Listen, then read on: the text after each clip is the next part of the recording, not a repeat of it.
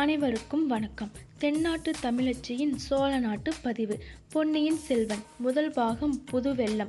அத்தியாயம் ஒன்று. ஆடித்திருநாள் அலைக்கடல் போல் விரிந்த ஒரு ஏரி. அதன் பெயர் வீரநாராயண ஏரி. இன்று அது வீரநத்து ஏரி என்று அழைக்கப்படுகிறது.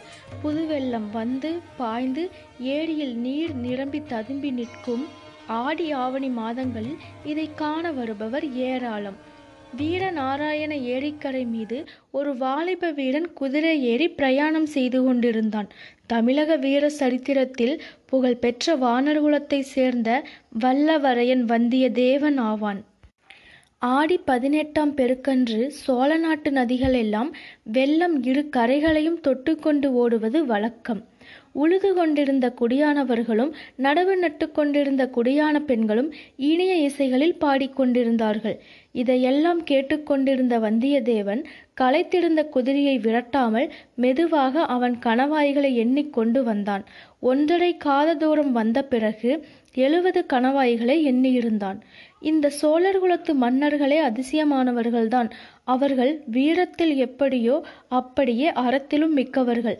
அறத்தில் எப்படியோ அப்படியே தெய்வ பக்தியில் சிறந்தவர்கள். அத்தகைய சோழர்குல மன்னர்களுடன் நட்புரிமை கொள்ளும் பேறு தனக்கு கிடைத்திருப்பது பற்றி நினைக்க வந்தியத்தேவனுடைய தோள்கள் பூரித்தன. அன்று ஆடி பதினெட்டாம் பெருக்கு திருநாள் அல்லவா கும்பல் கும்பலாக மக்கள் வந்து கொண்டிருந்தார்கள்.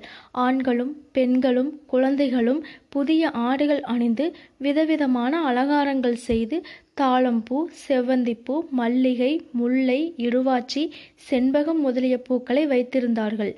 கூட்டாஞ்சோறும் சித்திரா அன்னமும் எடுத்துக்கொண்டு பலர் குடும்பம் குடும்பமாக வந்திருந்தார்கள். இதையெல்லாம் பார்த்து பெண்கள் பாடுவதையும் கேட்டுக்கொண்டு வந்தான். அப்போது ஒரு மூதாட்டி வெகு தூரம் வந்தாய் போலிருக்கிறது இறங்கி வா கொஞ்சம் கூட்டாஞ்சோறு சாப்பிடு என்றாள். உடனே பல இள நங்கைகள் நம் வாலிப பிராணியை பார்த்தார்கள். அவனுடைய தோற்றத்தை குறித்து தங்களுக்குள் ரகசியமாய் பேசிக்கொண்டு கலகலவென்று சிரித்தார்கள். வந்தியத்தேவனை ஒரு பக்கம் வெட்கமும் இன்னொரு பக்கம் குதூகலமும் பிடுங்கி தின்றன. இறங்கிச் செல்ல ஒரு கணம் சிந்தித்தான். அப்படி சென்றால் அங்கே நின்ற இளமங்கைகள் பலரும் அவனை சூழ்ந்து கொண்டு சிரிப்பார்கள். அதனால் என்ன? அத்தனை அழகிய பெண்களை ஒரே இடத்தில் காண்பது சுலபமான காரியமா என்ன? சிரித்தாலும் தேவகானமாகவே இருக்கும். வந்தியத்தேவன் கண்களுக்கு எல்லோரும் அரம்பைகளாகவும் மேனகைகளாகவும் தோன்றினார்கள். அதே சமயத்தில் வீரர்கள் பலர் வந்து அனைவரையும் ஒதுங்கி நிற்க சொன்னார்கள். வந்தியத்தேவனுக்கு ஒன்றும் புரியவில்லை. ஒரு பெரியவரிடம் இவர்கள் யார்? என்று கேட்டார். படகில் ஒரு கொடி பறக்கிறதே அது என்ன? என்று பெரியவர் வந்தியத்தேவனிடம் கேட்டார். பனைமரம் என்றான் பனைமரக்கொடி பழுவேட்டையர் கொடி என்றார். வல்லவரனுடைய கண்கள் அளவில்லா வியப்பினால் விரிந்து படகுகள் வந்த திசையை நோக்கினான். தெற்கே ஈழ நாட்டிலிருந்து வடக்கே கலிங்க நாடு வரையில் அண்ணன் தம்பிகளாக பெரிய பழுவேட்டையர் சின்ன பழுவேட்டையர் என்பவர்களுடைய பெயர்கள் பிரசித்தமாயிருந்தன. உறையூருக்கு பக்கத்தில் வடகாவேரியின் வடக்கரையில் உள்ள பழுவூர் அவர்களுடைய நகரம். விஜயாலய சோழன் காலத்திலிருந்து பழுவேட்டையர் குலம் வீர புகழ் பெற்றது. கொள்வினை கொடுப்பினை செய்து வந்தனர். இதன் காரணமாகவே குலத்தொன்மை வீரப்புகழ் பழுவேட்டையர் குலம் அரச குலத்தின் சிறப்புகளை பெற்றது. தனியாக கொடி போட்டு கொள்ளும் அளவுக்கு உரிமையுண்டு. இப்போது உள்ள பழுவேட்டையர் இருவரில் மூத்தவர். இருபத்தி நாலு போர்களில் ஈடுபட்டவர். அவருடைய காலத்தில் அவருக்கு இணையானவர் யாரும் இல்லை என்று புகழ் பெற்றவர். இப்போது பிராயம் ஐம்பதுக்கு மேல்.